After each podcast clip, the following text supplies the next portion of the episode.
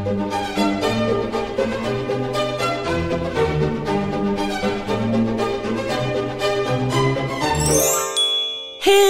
och välkomna till Kungligt! Med Jenny Alexandersson. Och Sara Eriksson.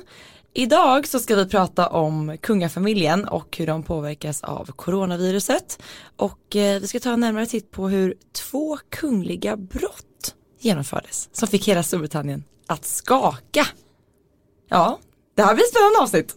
Det blir jättespännande. Och glöm inte att följa vår podd och klicka på knappen prenumerera, då missar du ingenting. Och Kungligt släpps ju varje fredag och du hittar ju podden där alla poddar finns. Ja, och man vill ju inte missa något kungligt avsnitt. Nej. Det är perfekta sättet att inleda helgen med lite kunglig glans. Så att klickar man på knappen prenumerera så missar man absolut ingenting. Man får till och med en notis när det är dags att trycka på play. Bra. Yes, men som sagt coronaviruset som härjar har ju inte undgått någon och inte heller våra kungligheter såklart. Eh, hur hanteras egentligen den här typen av eh, situationer vid hovet?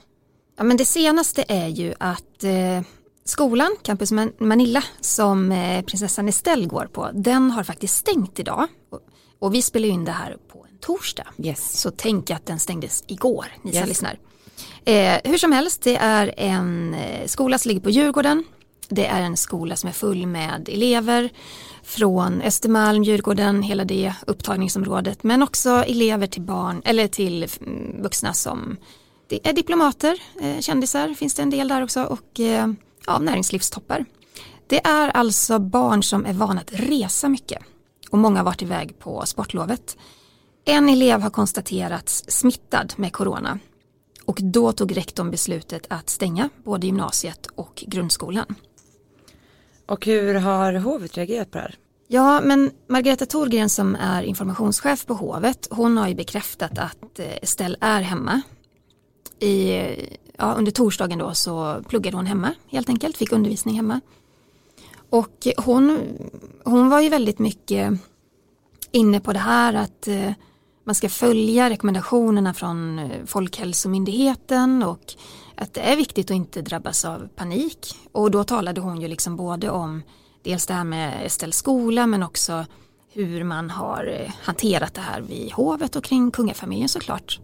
Eh, och det har hon ju helt rätt i. Jag, jag kan ju också tycka att ett visst mått av lugn måste ändå råda kring det här. Ja men såklart. Men okej, nu har Campus Manilla stängt, eleverna är hemma. Campus Miljö har stängt, prinsessan Estelle blir hemma från skolan och eh, i måndag så meddelade ju faktiskt hovet också att representationsmiddagen som skulle ha hållits i onsdags blev även den inställd just på grund av ja, men risken för att folk ska smittas. Det är väl ett hundratal gäster, det blir ett och annat handskakande och så Väldigt vidare. många. Väldigt många.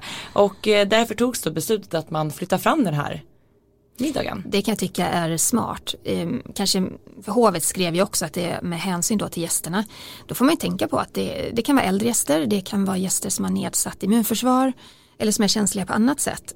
Ja, då är väl det det bästa att göra och vänta med en sån här stor middag. Det är så men många som samlas i, i samma rum. Tråkigt att det flyttades fram men av rimliga skäl och eh, som sagt det var givetvis ett klokt beslut.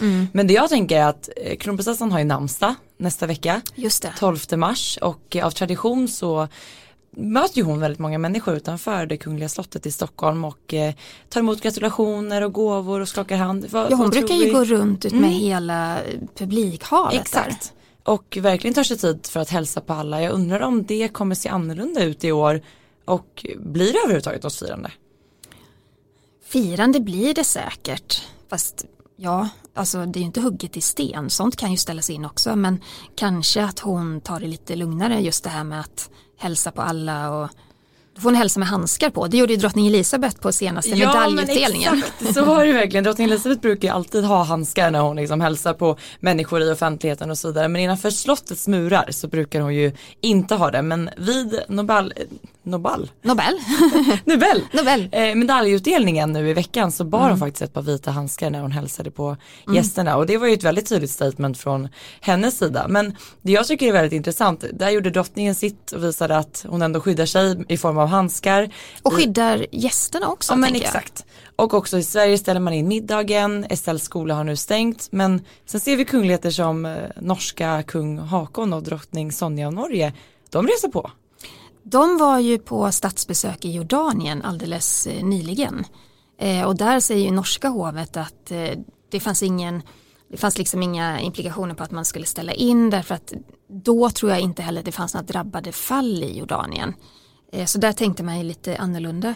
Men, men svenska hovet här, de har, ju, de har ju en krisplan. Och man har infört strikta regler kring utlandsresor. Eh, och det var ju också efter sportlovet så sa ju informationschefen att är det så att någon anställd vid hovet har varit i närheten av de här drabbade områdena ja men då är det hemkarantän som gäller. Och det hade gällt även om det var kronprinsessan eller om det var kungaparet. Men där, kunde hon ju, eh, där kan hon ju lugna alla med att eh, ingen i kungafamiljen har ju varit utomlands på sportlovet. Kungaparet och prinsparet de var ju i Storlien, åkte skidor. Fick vi se en härlig bild på också. Ja, superhärligt. Precis. Eh, Victoria och hennes familj de var också i Sverige. Men där menar jag, eller där måste det vara så att deras läkare är väldigt tydliga med vad som gäller och att de hela tiden har en dialog med det här. För det är såklart någonting som kommer kunna påverka deras agenda väldigt långt framåt. Ja, alltså kronprinsessan har ju en resa till Monaco inplanerad eh, nu i mars. Där är det väl osäkert på hur det blir och eh, förutom dem finns det andra resor som inte står i kalendern som, som man också funderar över hur man ska göra. Men det är kul att du nämner, nämner det här med läkare för kungafamiljen, de har ju faktiskt helt egna läkare. Och de kallas för livmedicus, det är en väldigt tjusig titel. Väldigt tjusigt. Eh, och man kan väl säga att det är ett ganska trevligt jobb också.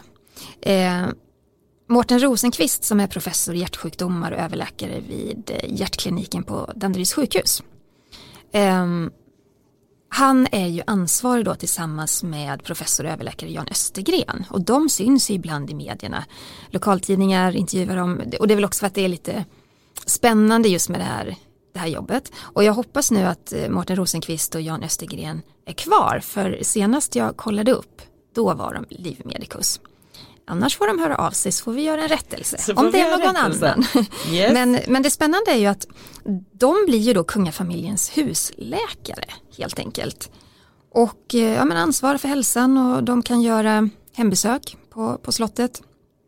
Det är inte bara de, det finns ju också barnläkare, gynekologer, eh, vad behövs mer? Tandläkare. Um, också en transplantationsläkare och det är på grund av prins Daniel. Och ja, att han eh, genomgått en transplantation. Mm. Tandläkare. Och de här, de här människorna eh, de sitter också med på, på stora representationsmiddagar. De får ingen lön för sitt arbete. Nej. För, nej, för det här är ett hedersuppdrag. Jo, jag tackar. och då får ju deras arbetsgivare, om de inte har gått i pension, eh, såklart eh, med deras goda minne då, åka till kungafamiljen om kungafamiljen behöver hjälp. Ja och någon som också har besökt sin husläkare det är ju då Sofie som är gift med prins eh, Edvard. Edvard är ju dotter till dotter. Alltså jag han är, är jättedimsig, han är troligen son till drottning Elisabeth. Och hon har faktiskt testats för corona eh, under ett officiellt besök i eh, Sydsudan.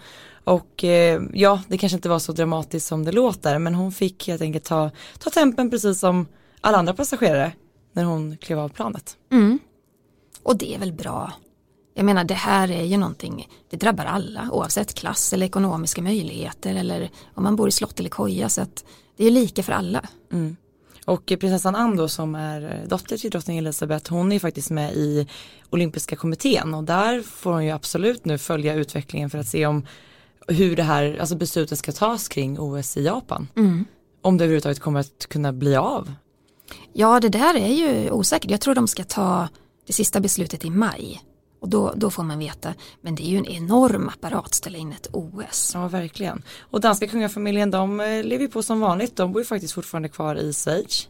Mm. Och där får vi se hur de följer den här utvecklingen för det är ändå Ligger ganska nära ändå, ja, drabbade områden. Så att, eh, de bor i Verbier. Ja, mm. men det verkar ju fortfarande som att vi har inte hört någonting om att det skulle förändra på något sätt deras agenda. Barnen går ju nu med i skola där under de här tre månaderna som de ska bo där och eh, kronprins Fredrik av Danmark, ja han pendlar ju mellan de kungliga uppdragen hemma mm. i Danmark och familjen i Schweiz då. Så Men det har ju hänt någonting på prins Georges skola. Ja, det är som på Estelles skola, coronautbrottet. Ja, det är fyra elever som sitter isolerade hemma i väntan på provtagning.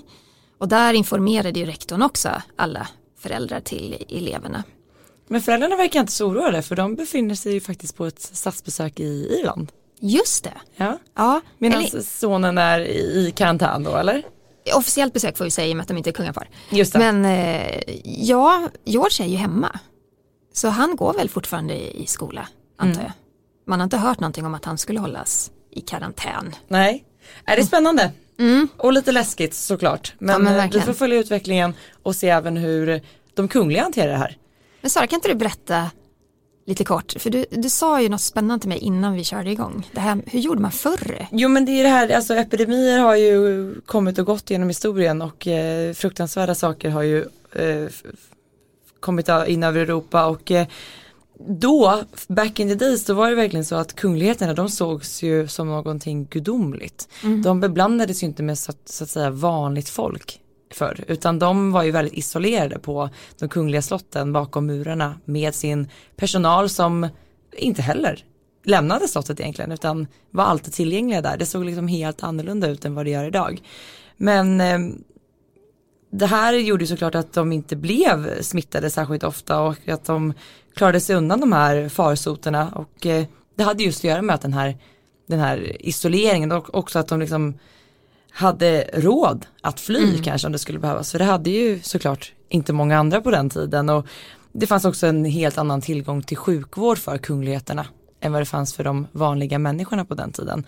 Och, men det finns ju faktiskt en ganska intressant eh, historia då från 1300-talet för att eh, då härjade ju pesten och eh, kungligheterna försökte givetvis isolera sig från det här men eh, kung Alfonso den elfte han klarade sig inte undan den här pesten utan dog av det år 1350 tror jag. Så Alfonso höll sig inte isolerad. Nej, han, eller han lyckades i alla fall inte isolera sig tillräckligt snabbt. Nej. Och sen lär ju han då i sin tur ha smittat väldigt många vid hovlivet på den tiden. Men, det kan jag också tänka mig om man är så isolerad i en grupp, det är lite sektliknande. Mm. Vi såg ju i vi såg ju i eh, Asien hur det gick med den här sekten som spred eh, corona väldigt snabbt. Men exakt. Och, eh, men det är bara intressant just för att det här har vi pratat om i andra sammanhang just att kungligheterna idag är en väldigt mycket större del av en allmänhet än vad de var tidigare. Vilket gjorde att alltså förr det var inte så att man såg kungligheterna. Idag då- rör de sig ute bland, bland folket på ett helt Men då annat tänker jag sätt. att risken att smittas är ju bra mycket större då på en stor middag eller på en namnsdagsfirande just för att de går runt och tar i hand och, och träffar människor ansikte mot ansikte. Och där är drottning Elisabeth av England väldigt noga med att alltid bära handskar till exempel och det har hon ju varit väldigt tydlig med att det handlar dels om ett stilgrepp men stilgreppet i sig handlar ju om att skydda sig mot olika bakterier och virus och så vidare. Så att vi får se helt enkelt hur det blir nu vid kronprinsessans firande. Ja, och vi vet ju också att eh, det finns ju alltid eh, det finns ju alltid handsprit nära kungligheterna. De har alltid möjlighet att ha nära till eh, dam och herrummet, kunna tvätta händerna. Och speciellt när det varit mycket handskakningar, för det är just det där att just sådana möten som, som kanske är mest riskfyllda. Ja, vi får se vad som händer där. Vi ska eh, damma av några korta nyheter. Ja, prins Oscar, han fyllde fyra alldeles nyss. Och hipp hurra för honom, kul med nya, nya bilder. Eh, så är det alltid, hovet eh, firar med nytagna bilder. Det tycker vi om. Ja, och eh, de kan man ta del av via kungahusets hemsida och deras sociala medier. Och halva kungafamiljen fyller år under våren så det kommer bli mycket bilder närmsta tiden. Jag fick en läsarfråga i samband med att de här bilderna kom om att ja, men varför plåtar de alltid hemma? Ja men det är ju för att barnen ska känna sig trygga. Och man kan också lägga märke till att det alltid är en liten, liten, ja, en handfull fotografer som får komma hem till Haga slott eh, eller ta bilder av kungligheterna just för att barnen inte ska behöva känna obehag inför detta. Prinsessa Madeleine har ju berättat att hon avskydde de här pressmötena när eh, en hel grupp pressfotografer bjöds hem till Drottningholm vid jul, födelsedagar, middagar, sommaren på Öland. Hon kunde springa och gömma sig, hon kunde skrika i högan sky. Och det är ändå så här, bilden måste ändå tas. Så det blev ju ett tvång. Och jag tror att det är de här känslorna som kronprinsessan Victoria och prins Daniel vill Det är klart undvika. att det blir en tryggare miljö hemma och där såg vi även för Estelle fyllde i år nu för inte alls länge sedan och jag tror att de här bilderna togs i samma stund både när de som producerades i samband med hennes födelsedag och Oscars. Och eh, ja, men apropå det du säger, det är ganska bra in på nästa ämne det här med att vara lite skygg och rädd för media. Eh, ett par andra som är det det är ju Harry och Meghan av Storbritannien. Prins Harry alltså och eh, hans fru Meghan, de har ju tagit beslut att lämna det kungliga livet. Och nu på måndag, faktiskt nästa vecka, så kommer de att göra sitt sista, allra sista kungliga uppdrag, det grand finale, the Commonwealth Day. Tror du wow. att det kommer vara bevakad? ja det kommer det vara. Jag försökte mig på en sån kungligt engelskt uttal. Ja det klarar du med bravur. Men sista mars så kliver de ju in i sitt nya liv. Mm. Men som sagt det här är sista gången de gör någonting i den kungliga kalendern. Mm. Och eh, det ska såklart bli intressant att se hur det här bevakas, vad vi får ta del av och så vidare och så vidare. För ett år sedan så var Meghan höggravid med deras son Archie och eh, nu ett år senare så ska de inte längre vara en del av familjen. Så är det. Så är det. Mycket har hänt på ett år och mycket kan hända på ett år. Vilket leder in på vårt spännande nästa stora ämne som handlar om Royal crime. brott. och det är så här att eh, prinsessa Madeleine hon har ju bott i Florida sedan sensommaren 2018. Eh, de bodde i ett eh, stort fint hus som de abrupt lämnade faktiskt. Ja och det här fick ju många att reagera så här, vad berodde det här på? För visst det var så att de hyrde det? De hyrde det huset och plötsligt var det utlagt på alla sajter om att det var till salu eller eventuellt eh, om någon ville hyra det. Istället hade de köpt ett eh, annat hus i Florida i samma område i Pinecrest som är ja, men ett område för förmögna människor kan man ju säga. Eh, huset är 600 kvadratmeter, det finns sex sovrum, åtta badrum, wow en separat barndel och en swimmingpool och eh, skön härlig trädgård. Ja, skojar man inte bort. Mm, nej. Jag fick faktiskt en fråga på mitt på Royalistan-kontot där, där det var en som undrade vad, vad ska man med åtta badrum till? Det är ändå en ganska relevant fråga. Kan jag ja, det, det är det ju. De är ju inte ens åtta i familjen så ja. Men där bor de nu i alla fall. Där bor de. Och eh, det vi fick reda på var ju då att familjen hade blivit utsatta för ett inbrott mm. i huset som de tidigare hyrde och eh, de var ju då inte hemma när det här ska ha skett. Men känslan av att någon hade varit inne i huset räckte ju för att de ville ta sitt pick och pack och flytta. Ja, det förstår man ju. Det är ju det är fruktansvärt. Man tror att man är trygg hemma och så visar det sig att eh, nej, det är man inte. Och de hade ju rivit ut kassaskåp, slängt i poolen, de hade eh, det var en väldigt konstig grej. Ja men konstigt, de kunde väl kanske, kanske inte öppna det och sen bara slänga ner det. Ja. Men de hade fått med sig något kassaskåp tror jag och eh, stulit klockor från Chris. Chris har haft en väldigt stor klocksamling tydlig, tydligen och ja. eh, den är nu borta. Och många av eh, prinsessa Madeleines smycken är borta. Och där vet jag inte, jag såg den här listan, det var Expressen som publicerade en lista från polisen på saker som blivit stulna. Jag vet inte om jag kunde se ifall det var några ärvda smycken, jag hoppas verkligen inte det. Men, eh, men det var en hel del dyrgripar där mm. som Madeleine blev av med. Ja, olustigt och eh, vi kan ju räkna med att säkerheten är betydligt högre nu i deras eh, nya hus. För det Absolut. är alltid en väldigt viktig fråga. Absolut. Jag har sett en lista även på säkerhetsgrejer kring det huset och det är inte att leka med kan jag säga. Det är Så. inte att leka med. Nej. Millions of people have lost weight with personalized plans from Noom. Like Evan, who can't stand salads and still lost 50 pounds. Salads, generally, for most people, are the easy button, right? For me, that wasn't an option. I never really was a salad guy. That's just not who I am. But Noom worked for me. Get your personalized plan today at Noom.com. Real Noom user compensated to provide their story. In four weeks, the typical Noom user can expect to lose one to two pounds per week. Individual results may vary.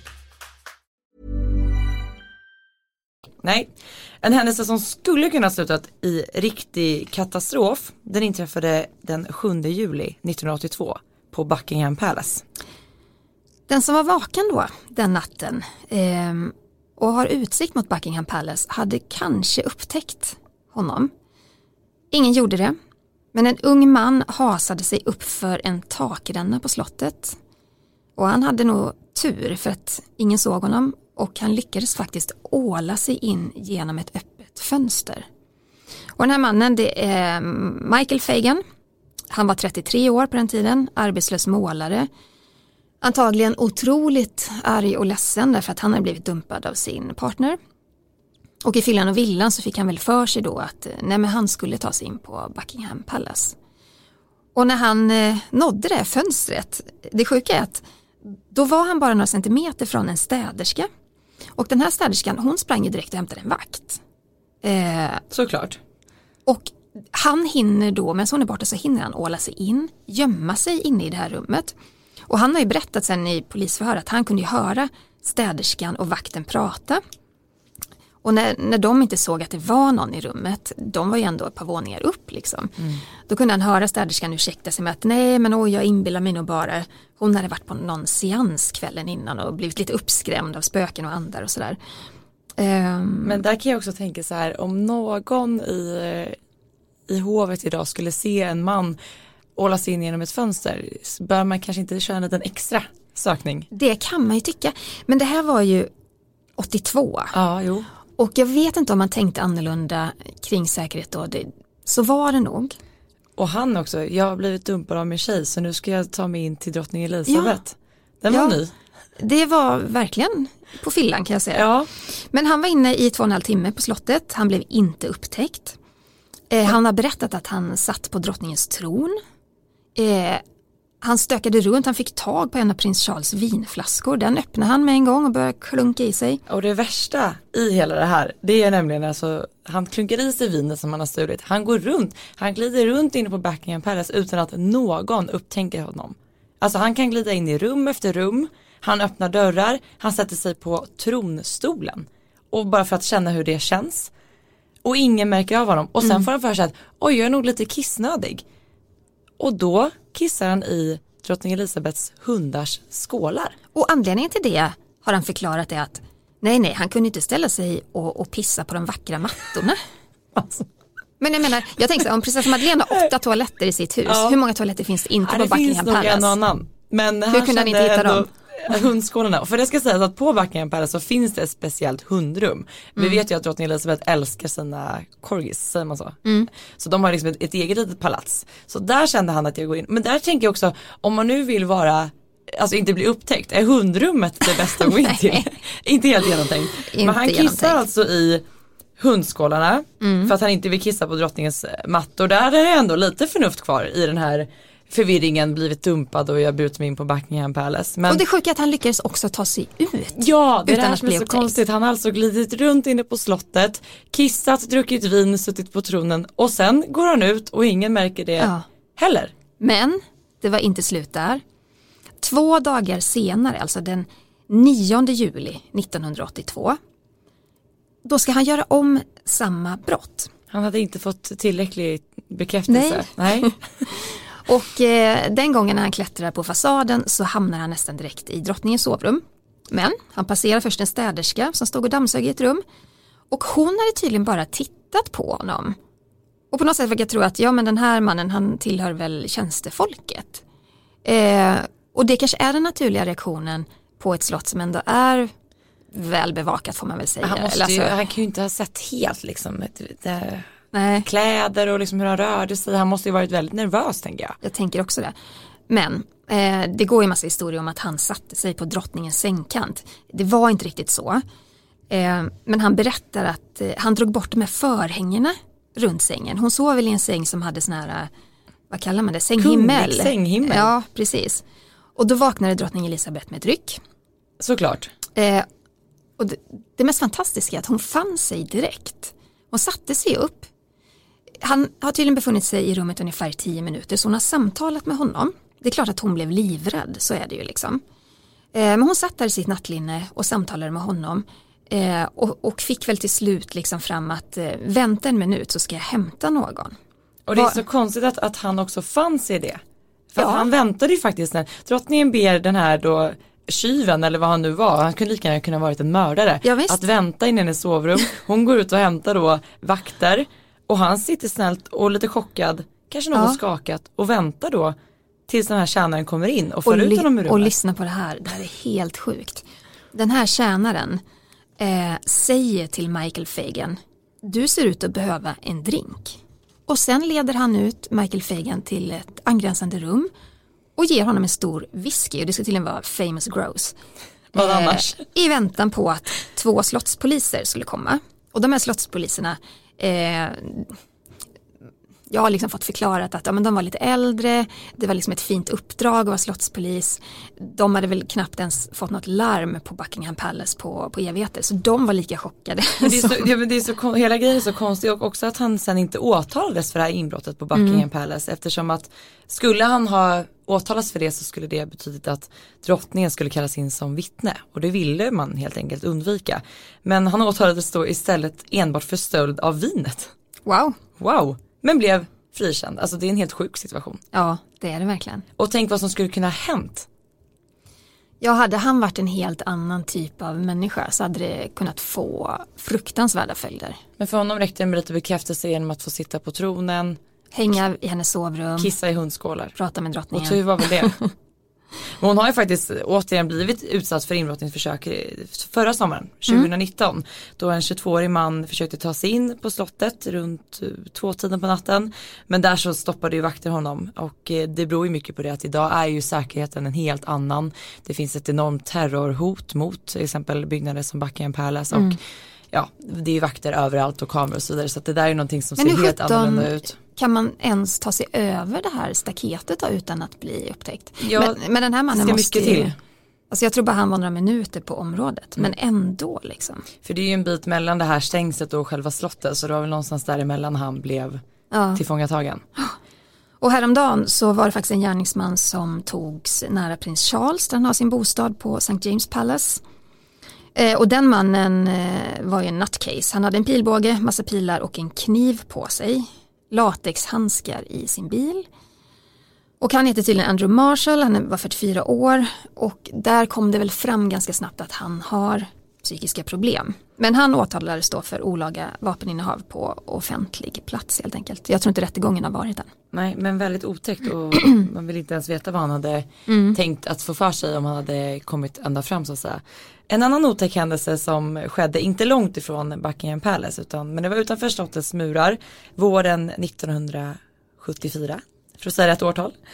Det var nämligen så att eh, drottning Elisabeths dotter prinsessan Anne och hennes man Mark Phillips kom åkandes i en kunglig Rolls Royce, säger man så? Ja. Mot Buckingham Palace. Klockan var åtta på kvällen och de hade varit på en välgörenhetstillställning. Och mitt emot dem så satt Anns hovdam och i passagerarsätet så satt eh, parets livvakt, polisen James Valens Beaton. Och eh, plötsligt så stoppades den här bilen, inte långt ifrån slottet.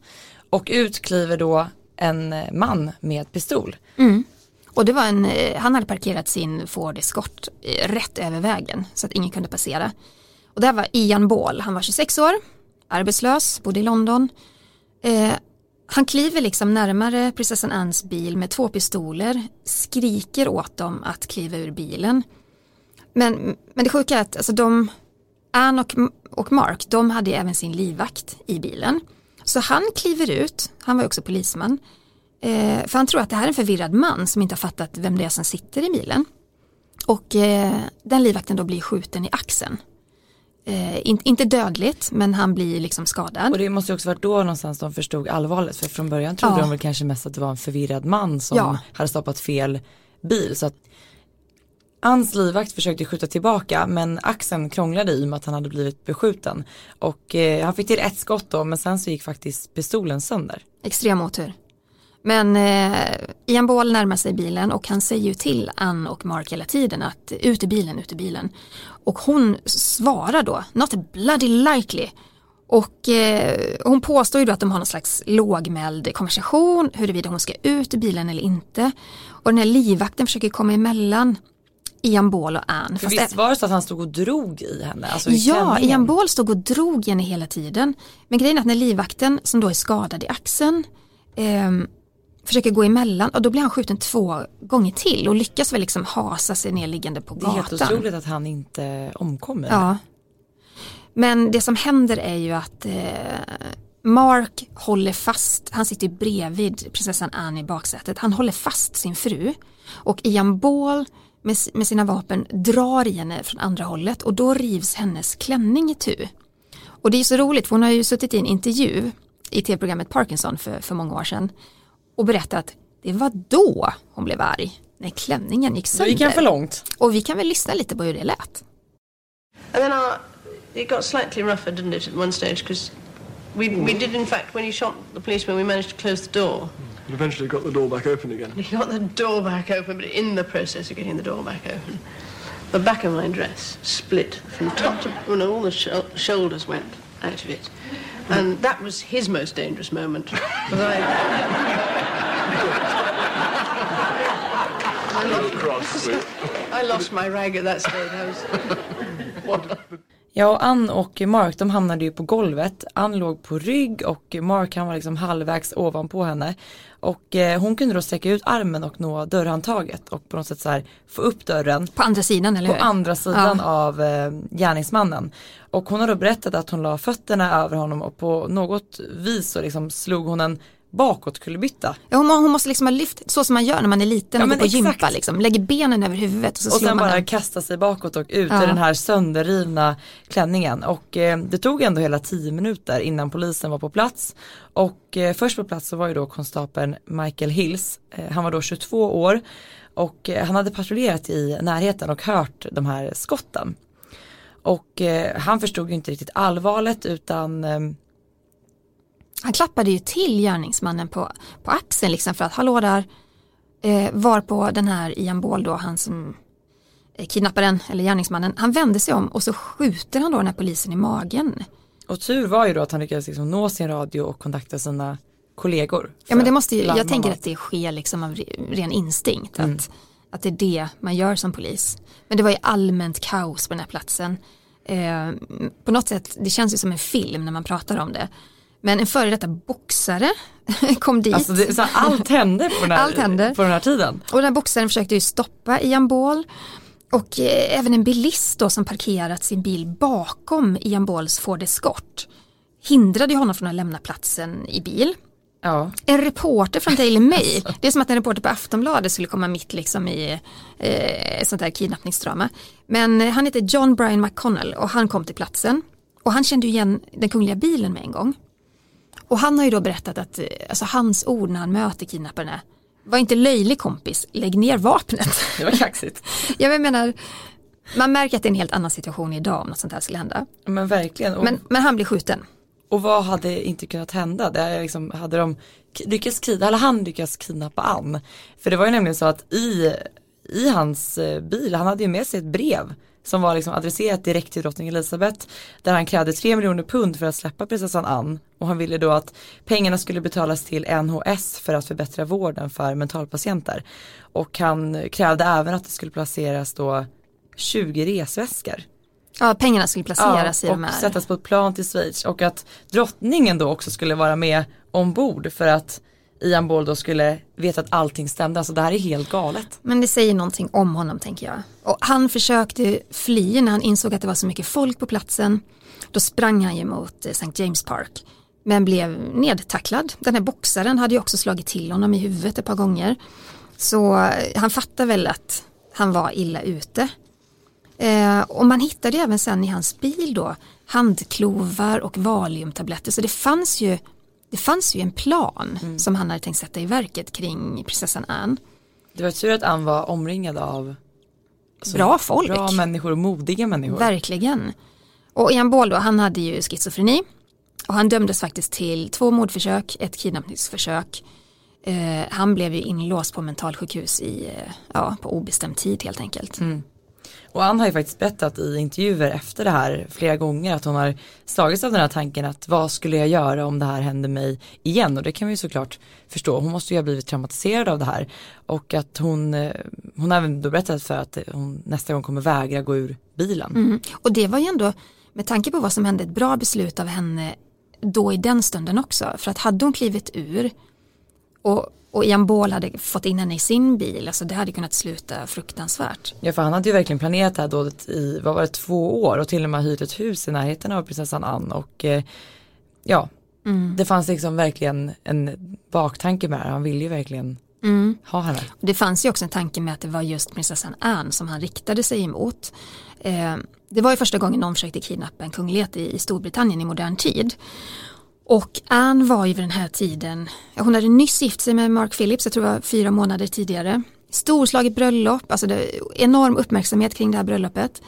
Hon hade också vunnit något pris för sina insatser i hästhoppning. Om hon var, det var så årets eh, idrott eller något sånt hon där. var så ju verkligen en superstar där och då. Och, Och kunglig till på Och köpet. kunglig så att det var lite, det var väldigt mycket media Alltså den mediala bevakningen av henne var ju väldigt stor och man såg henne Mm. överallt. Han blev helt enkelt starstruck då som han har beskrivit det själv.